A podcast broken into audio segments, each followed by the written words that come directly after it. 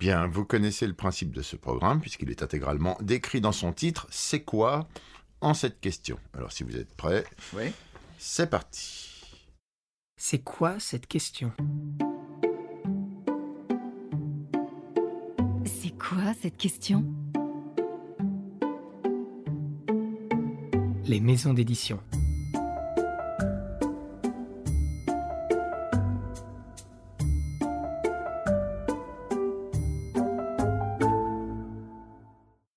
Jean-Luc Barré, bonjour. Bonjour. Vous êtes éditeur en charge des éditions bouquins et vous avez choisi pour introduire ce podcast un extrait de Bah, Jean d'Ormesson, qui est un auteur, euh, enfin, c'est un auteur très emblématique pour nous de, de, de l'évolution de cette maison, puisque nous sommes passés d'une collection qui reste la collection d'ailleurs, immuable dans son papier, dans son format, dans ses choix éditoriaux. Nous sommes passés d'une collection à une maison d'édition à part entière. il se trouve que Jean d'Ormesson était un peu le parrain pour nous de, la collection depuis une dizaine d'années. C'est lui qui avait trouvé la formule pour la qualifier de bibliothèque idéale de notre temps.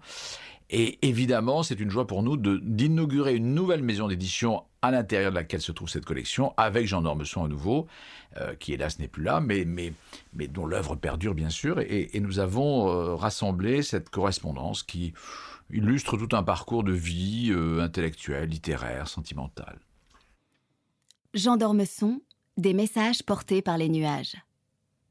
À Marguerite Yourcenar, Paris, 14 septembre 1976. Madame, ce n'est pas tant le directeur du Figaro qui vous écrit ces quelques lignes qu'un admirateur de toujours, qui a lu avec passion vos romans et vos nouvelles, et qui serait bien heureux si vous acceptiez de lui envoyer de temps en temps une chronique pour le Figaro. Ne dites pas non tout de suite. Vous devez être accablé de requêtes de tout genre. Mais réfléchissez à celle-ci. Ce serait un grand bonheur pour nos lecteurs de pouvoir vous lire dans leur journal, et ce serait une grande joie pour moi de vous accueillir. Jean d'Ormesson. question numéro 1. Jean-Luc Barré, c'est quoi une maison d'édition? Oh, écoutez, c'est une, c'est une maison de, euh, à la fois c'est une maison de création, c'est un peu banal ce que je veux dire, mais c'est une maison qui a vocation à, à, faire en sorte que la création euh, du moment, mais aussi la création précédente, la création ancienne, en bref le patrimoine, puisse se conjuguer. Et c'est ça, c'est le propre de bouquin. C'est-à-dire qu'on est à la fois dans la grande littérature, classique ou pas d'ailleurs, euh, on est dans tout ce qui est touche au domaine de la réflexion, des essais, euh, euh, de, la philosophie, etc. Mais aussi, on est dans quelque chose de plus immédiat, qui est donc la création, qui est le mouvement des idées. Cette maison d'édition, elle a vocation à, proposer tout cela à ses lecteurs. Elle doit être identifiée. Je crois que le, danger aujourd'hui, ce serait de faire l'édition un peu passe-partout. Il faut identifier les maisons. La nôtre est très identifiée par- évidemment par la collection au point de départ, par l'esprit bouquin qui est fait d'ailleurs d'impertinence, euh, d'audace souvent et de d'exigence littéraire. Une maison d'édition, c'est une famille, c'est une équipe, c'est c'est un emblème, c'est quelque chose de de- d'unique pour chaque maison. En tout cas, ça doit être le cas et de tout à fait identifiable pour le public. Je crois qu'il y a un lien de confiance qui existe entre le public et une maison d'édition, et c'est ça notre vocation, c'est de le préserver. Euh, on va acheter un livre bouquin en disant, bah, on a confiance parce qu'on a lu ce qu'ils ce qu'ils font, et, et à partir de là, il y a un rapport de. C'est la durée. C'est pas simplement une maison d'édition, c'est pas quelque chose d'éphémère, ça ne doit pas être quelque chose de provisoire, pas quelque chose qui s'inscrit trop dans les modes non plus. Il faut rester fidèle à des racines, à une tradition, et c'est ce qui fait une maison d'édition. Question numéro 2. C'est quoi un éditeur et comment on le devient? Écoutez, je crois d'abord qu'il n'y a pas de métier. Euh, il y a peut-être des écoles d'éditeurs, mais c'est comme le journalisme. Enfin, je considère qu'il y a une vocation d'abord. Euh, être éditeur, c'est euh, être peut-être un inspirateur, c'est être un accompagnateur. C'est, l'éditeur est, doit être, est indispensable à l'auteur. Je veux dire, l'auteur est un, ho- un homme ou une femme solitaire, souvent coupé finalement de de la vie publique, requis par son œuvre, et le et l'éditeur, c'est à la fois l'accompagnateur, le sourcier ou sourcier, hein, pas sorcier, mais sourcier, c'est l'homme qui, qui qui est capable euh, d'accompagner l'auteur, de détecter un petit peu ses désirs, ses envies, tout ce qu'il n'exprime pas, de lui donner confiance en lui. C'est l'homme ou la femme, peu importe, qui va promouvoir cette œuvre qui, euh, qui part du texte. Un éditeur, pour moi, c'est quelqu'un qui se fonde d'abord sur le texte euh, sur et qui a confiance dans, des, dans une œuvre. Notre vocation, encore une fois, c'est pas d'être dans les coups éditoriaux, mais c'est d'être dans l'œuvre l'œuvre littéraire ou l'œuvre de réflexion, peu importe. Et, comment on devient éditeur? On devient éditeur en le voulant, j'allais dire, non, en apprenant peut-être à lire, à aimer la littérature et en ayant la littérature, encore une fois les essais, et en ayant ce goût euh, de, de, voir naître une œuvre, de l'accompagner, de la soutenir. C'est un métier, moi je l'ai appris euh, au contact des autres. J'ai appris aux côtés de Claude Durand, par exemple, chez Fayard. Je l'ai appris aux côtés de Nicole Lattès chez Robert Laffont. C'est quelque chose qui, c'est une aventure individuel avec une équipe bien sûr autour de soi, où on est soi-même finalement l'incarnation au bout d'un moment de quelque chose qui va établir un lien entre des auteurs et une maison. Voilà, c'est cela. Est-ce que ça s'apprend? Je crois pas. C'est quelque chose qui, qui est du domaine de la relation personnelle, qui est le domaine de, l'amour des lettres, de l'amour des choses. C'est donc quelque chose qui vous, qui vous appartient. Et, je crois qu'aucun éditeur ne se ressemble. Euh, parce que chacun a son aventure propre et d'une certaine manière cette aventure rejaillit sur l'identité de la maison. Question numéro 3. C'est quoi le rôle d'un éditeur, mais alors dans une maison d'édition? Bah, c'est son, son, rôle, c'est d'abord aujourd'hui, évidemment, quand on, quand on crée une maison d'édition comme celle-ci, on, voit aussi les, implications financières, on voit les implications commerciales, euh, tout ça compte énormément. Euh, son rôle, c'est d'abord, d'abord de trouver, de, s'entourer. Je crois que beaucoup, dans tous les domaines, la qualité une des qualités de quelqu'un qui veut diriger une, structure, c'est de savoir s'entourer. Donc j'ai veillé à, m'entourer de, ce que j'estimais les meilleurs éditeurs, évidemment, que je pouvais, auxquels je pouvais euh, faire appel. Euh, c'est le cas de quelqu'un comme Emmanuel Claire, qui vient d'une autre maison, qui est un jeune éditeur de 34 ans, mais j'ai une équipe bouquin euh, de, la collection initiale qui est déjà une équipe extraordinaire. Donc c'est être au sein de la maison, on n'est pas le patron au sens basique et un peu bêta du mot, on est là pour un peu accompagner là aussi le travail de, toute une équipe, de l'encourager, de l'orienter. Euh, et, c'est aussi, euh, ben évidemment, il y a tout un aspect euh, important qui consiste simplement à vendre des livres, c'est-à-dire à faire en sorte que c'est des actions de promotion, c'est les actions, encore une fois, les, moyens financiers dont on peut, que l'on peut obtenir pour publier les livres, c'est le suivi, c'est le, le, lancement des livres, mais c'est aussi et peut-être d'abord le rôle au sein d'une équipe, c'est d'accompagner tout ce travail de création. En s'appuyant, encore une fois, sur ce que l'on estime être le meilleur dans la, création contemporaine. Voilà, au fond, c'est un rôle, euh, euh, c'est un rôle de pivot, c'est un rôle de pas seulement de chef. Je crois que c'est là aussi un rôle de un peu d'inspirateur. Je crois qu'un éditeur, c'est quelqu'un qui qui doit savoir susciter autour de lui une espèce d'énergie créatrice et il sait qu'il n'est pas le seul, même si dans son rôle quelque part il est le seul. Question numéro 4. Une question détente. Quel est le meilleur conseil qu'on vous ait donné, à vous, Jean-Luc Barré, mais que vous ne suivez pas? Euh, je ne sais pas si, si on m'a donné un conseil que je ne suis pas. D'ailleurs, je ne suis pas beaucoup les conseils en général. Ben voilà. Euh, voilà. Donc, euh, non, j'écoute, j'écoute, mais je j'ai tendance à n'en faire qu'à ma tête, en fait. Donc, tous les conseils qu'on vous a donnés, vous non, les non, prenez? non, non, non, non, on m'a pas donné de conseils. On m'a montré des exemples. Vous savez, moi, ce que j'ai appris des autres éditeurs, des grands éditeurs que j'ai fréquentés, ils ne m'ont rien dit. Ils m'ont pas dit il faut faire ceci ou faire cela. Ils m'ont montré ce qu'il fallait faire. Donc, ce qui est intéressant, c'est de regarder ce que les autres font, de s'en inspirer, de s'en imprégner. Euh, et c'est cela. Les donneurs de leçons, les donneurs de conseils, il n'y a, rien de pire que des gens qui arrivent en fin de carrière et qui vous disent bah, il faut faire ça, etc. Non, parce que c'est quelque chose qui se renouvelle en permanence, l'édition, et il faut chaque fois partir de zéro, mais en ayant regardé autour de soi. Euh, c'est exactement comme quand on écrit. Je pense que quand, pour être un bon écrivain, il faut savoir lire. Donc il faut savoir lire les autres. Donc le meilleur conseil qu'on vous ait donné, c'est peut-être de ne pas écouter les conseils. Mais de regarder les... et de regarder. voilà, exactement. Et de lire.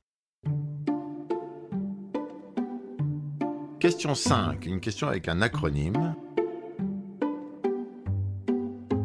C'est quoi l'ADN précisément des éditions bouquins? Bouquin à l'origine, c'est une aventure euh, anticonformiste. Euh, vous savez, Guy, Scheller euh, avait conçu la collection bouquins il y a 40 ans maintenant, dans l'idée de faire une sorte d'anti-pléiade. C'est-à-dire, il y avait l'idée d'aller contre la littérature académique contre la littérature conventionnelle, mais aussi contre la littérature à la mode. C'est-à-dire que c'était l'homme, au fond, qui a rétabli euh, l'accès à des grands textes, mais qui soient d'ailleurs de toutes sortes. C'était la littérature populaire, c'était Léo Mallet, euh, maintenant San Antonio, mais c'était aussi évidemment les grands classiques, les grands auteurs, euh, et puis surtout des textes introuvables. Bon, donc il avait cité l'idée de découverte, l'idée d'aller contre les modes, l'idée de mettre à la disposition du public le plus large possible des, textes majeurs. C'était, euh, j'ai parlé d'impertinence tout à l'heure, c'est un mot important parce que c'est un mot qui veut dire que chaque fois on essaie de, on bouscule un peu les, les, les, euh, les idées établies et ces fameuses modes qui consistent à penser ceci ou cela ou à publier ceci ou cela. Euh, vraiment, je disais tout à l'heure, je n'en faisais qu'à ma tête, mais je crois que Guy Schiller, alors pour le coup, m'a donné l'exemple. Bon. Et puis, une un certain sens du plaisir de la lecture. Euh, si vous voulez que les livres soient aimés par vos, par vos lecteurs, il faut que vous-même vous, vous preniez du plaisir à les publier. Donc il y a l'idée du plaisir, il y a l'idée de l'exigence. Alors ça, c'est très important. L'exigence éditoriale, c'est-à-dire qu'on ne publie pas des d'abord qu'on n'aime pas, qu'on serait obligé, soi-disant, de publier pour des raisons euh, qui ne nous appartiennent pas. Donc il y a euh, le goût et, puis l'éclectisme. Ce qui, est très frappant chez, chez Scheller, mais que moi j'ai essayé de faire perdurer dans la direction de la collection et maintenant dans la direction de la maison, euh, c'est la diversité. Vous trouverez dans le bouquin désormais des romans français, des romans étrangers, des documents politiques ou sociaux. vous trouverez des mémoires, vous trouverez de, des correspondances, vous trouverez quantité de choses. Et, et donc il y a, je éclectisme, impertinence plaisir. Euh, le plaisir, c'est un, mot, un mot essentiel, je crois, que si on veut comprendre aussi ce que, ce que nous cherchons à faire, c'est, c'est le plaisir et l'indépendance. L'indépendance, c'est-à-dire indépendant, on, moi je me sens très indépendant de, de toute une série de choses qui, qui se font ou pas d'ailleurs dans l'édition actuelle. Il y a aussi ce plaisir même de tenir le livre, puisque c'était le premier fabriqué euh, de cette manière. En plus, c'est un objet. Alors là, vous parlez strictement de la collection, mais là aussi, on essaie de faire en sorte que dans la maison d'édition, les, livres que nous publions indépendamment de la collection aient aussi cette beauté du papier, cette beauté du, du, de la couverture. Il y a une qualité. Pourquoi une collection Pourquoi une maison d'édition dure Pourquoi une collection a duré, comme la nôtre, a duré 40 ans? D'abord, c'est parce que nous avons réussi à fidéliser le public, et le public a confiance dans, notre collection, parce que c'est aussi, d'abord, il y a le fond, il y a aussi la forme, il y a le bel objet, vous avez raison, il y a le papier, il y a cette colle qui fait que, euh, vous savez, il avait trouvé ça en, mhm. Angleterre, Scheller, cette colle qui fait que, le, c'est un miracle d'ailleurs, le papier ne se détache pas. Euh, vous verrez dans, dans votre bibliothèque, en tout cas dans la mienne, le nombre de livres qui se détachent, dont les feuilles se détachent au bout de quelques temps. Ce mhm. Ben, c'est pas le cas de bouquin. Autrement dit, c'est solidité, c'est grâce, c'est légèreté. Très bien, nous passons à la question 6, qui est curieuse. Elle est curieuse de savoir quel est le livre que vous êtes le plus fier d'avoir publié chez Bouquin, aux éditions Bouquin, et quel est celui que vous aimeriez vraiment, mais alors vraiment publier, toujours chez Bouquin? Alors, écoutez, je vais vous dire, je ne crois pas être fier d'un en particulier, mais enfin, je vais vous dire, je, suis très heureux quand je suis arrivé d'avoir pu publier euh, le volume de littérature de Vladimir, Nabokov. C'était un de mes plaisirs, c'est le premier que j'ai publié. J'étais ravi de publier les lettres notes et cartes de, Charles de Gaulle, qui n'étaient pas encore dans la collection. Euh, voilà, donc je pense, et puis je suis très heureux d'avoir publié, euh, voyez, je vais en prendre trois, mais le journal de Julien Green, qui, est très emblématique aussi de ce qu'on veut faire, c'est-à-dire euh, ce journal qui n'était pas connu dans son intégralité, qui avait été censuré un peu à la demande de l'auteur. C'est le cas de Mathieu Gallet, d'ailleurs aussi, le, journal de Mathieu Gallet. Donc voilà, je dirais que je suis très fier de Nabokov, De Gaulle, et Green et Mathieu Gallet. c'est des, choses que j'ai souhaitées, que j'ai voulu. Euh, évidemment, il me manquera euh, sans doute toujours, parce que ce, sera, ce serait très tard si j'arrivais si à le faire. Il y a un auteur pour moi qui me manque beaucoup dans cette collection et que je rêverais de publier. C'est Simon. Simon est pour moi un, des grands écrivains. c'est banal ce que je dis, parce que c'est pour beaucoup de gens un grand écrivain du XXe siècle, mais euh, ne pas avoir Simon dans le bouquin est un de mes regrets. Voilà. C'est un monument. C'est un monument. Et tout de suite, la septième, dernière question, une question qualifiée d'alanois par certains éditeurs. C'est quoi, c'est quoi, Jean-Luc, la question que j'aurais dû vous poser sur le métier d'éditeur, sur les maisons d'édition? Euh, peut-être, peut-être d'ailleurs, l'exercice qu'on est en train de faire en ce moment euh, euh, traduit un renouvellement. Est-ce que, au fond, qu'est-ce qu'il faut faire aujourd'hui? Pour, faire que le livre sorte, accède, permette, euh, je veux dire, touche un public plus, plus important et un public jeune Ça, c'est une question de fond, et peut-être que ce que nous sommes en train de faire en ce moment et d'autres moyens de communication permettront cela. Est-ce qu'il y a des défis nouveaux à relever pour que le livre euh, euh, touche encore plus qu'il ne le fait? Parce que moi, je ne suis pas très pessimiste, contrairement à beaucoup de gens qui disent les, les jeunes ne lisent plus, etc. Qu'est-ce qui fait, comment faire que le lien perdure et soit renforcé entre un public de le public qui aujourd'hui a tendance parfois à se détourner la lecture, même s'il continue à lire à mes yeux, euh, et nous. Est, est-ce, que, est-ce que ces maisons d'édition ne sont pas dans leur conception, dans leur façon de, de, de vivre un peu vieillotte Est-ce que est-ce qu'on n'est pas sur des routines? Est-ce qu'on n'est pas sur un excès de conservatisme? Comment faire pour renouveler tout ça sans perdre notre identité, notre originalité? Il ne s'agit pas de se vendre, il ne s'agit pas de galvauder ce que nous faisons, mais comment faire pour que le livre entre encore plus dans la vie des, de, de tout le monde, au fond. Est-ce que l'année qui vient de se passer n'a pas été la preuve que ça c'était plutôt bien? Mais bien sûr, mais ça prouve une chose, c'est que moi, j'ai jamais pensé que le livre avait disparu ni de près ni de loin, que le livre était dans la vie des autres, et comme, comme elle, il l'est dans la mienne, mais Reconnaissons qu'il a fallu une crise pour le prouver. Donc, mais je crois que ce lien est là, il existe fortement, et qu'à un moment donné, on s'aperçoit que finalement, les, parmi les biens essentiels, il y a le livre. Et, et, et il faut entretenir cette idée-là profondément parce qu'elle est vitale à tous égards pour, pour, pour, pour la vie en société et pour, pour la vie tout court. Eh bien, Jean-Luc Barré, merci. Voilà, c'est fini. Il ne nous reste qu'à écouter ensemble l'extrait que vous avez choisi pour conclure ce podcast, qui est de Rilke. C'est une des fiertés que nous avons eues cette année de pouvoir, au début, au démarrage de cette maison d'édition, euh, publier un inédit. Ça peut paraître surprenant, tout le monde connaît le lettre à un jeune poète de Rilke. Eh bien, nous avons découvert les lettres à une jeune poétesse de Rilke, qui, à mon sens d'ailleurs, est un texte plus important que celui qui est le plus connu. Et ce texte existait en Allemagne depuis une trentaine d'années.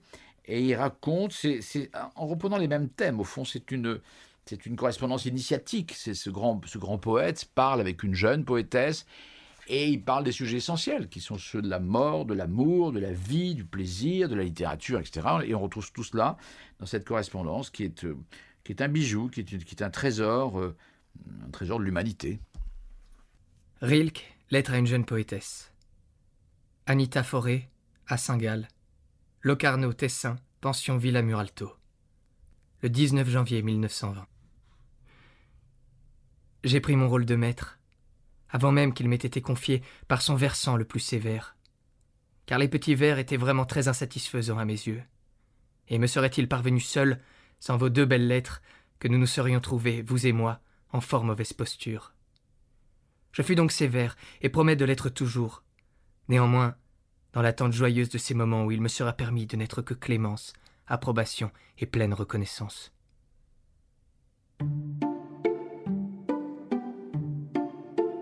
Jean-Luc Barré, merci. Il n'y a pas de quoi, Vincent. Mais si, justement. Ah bon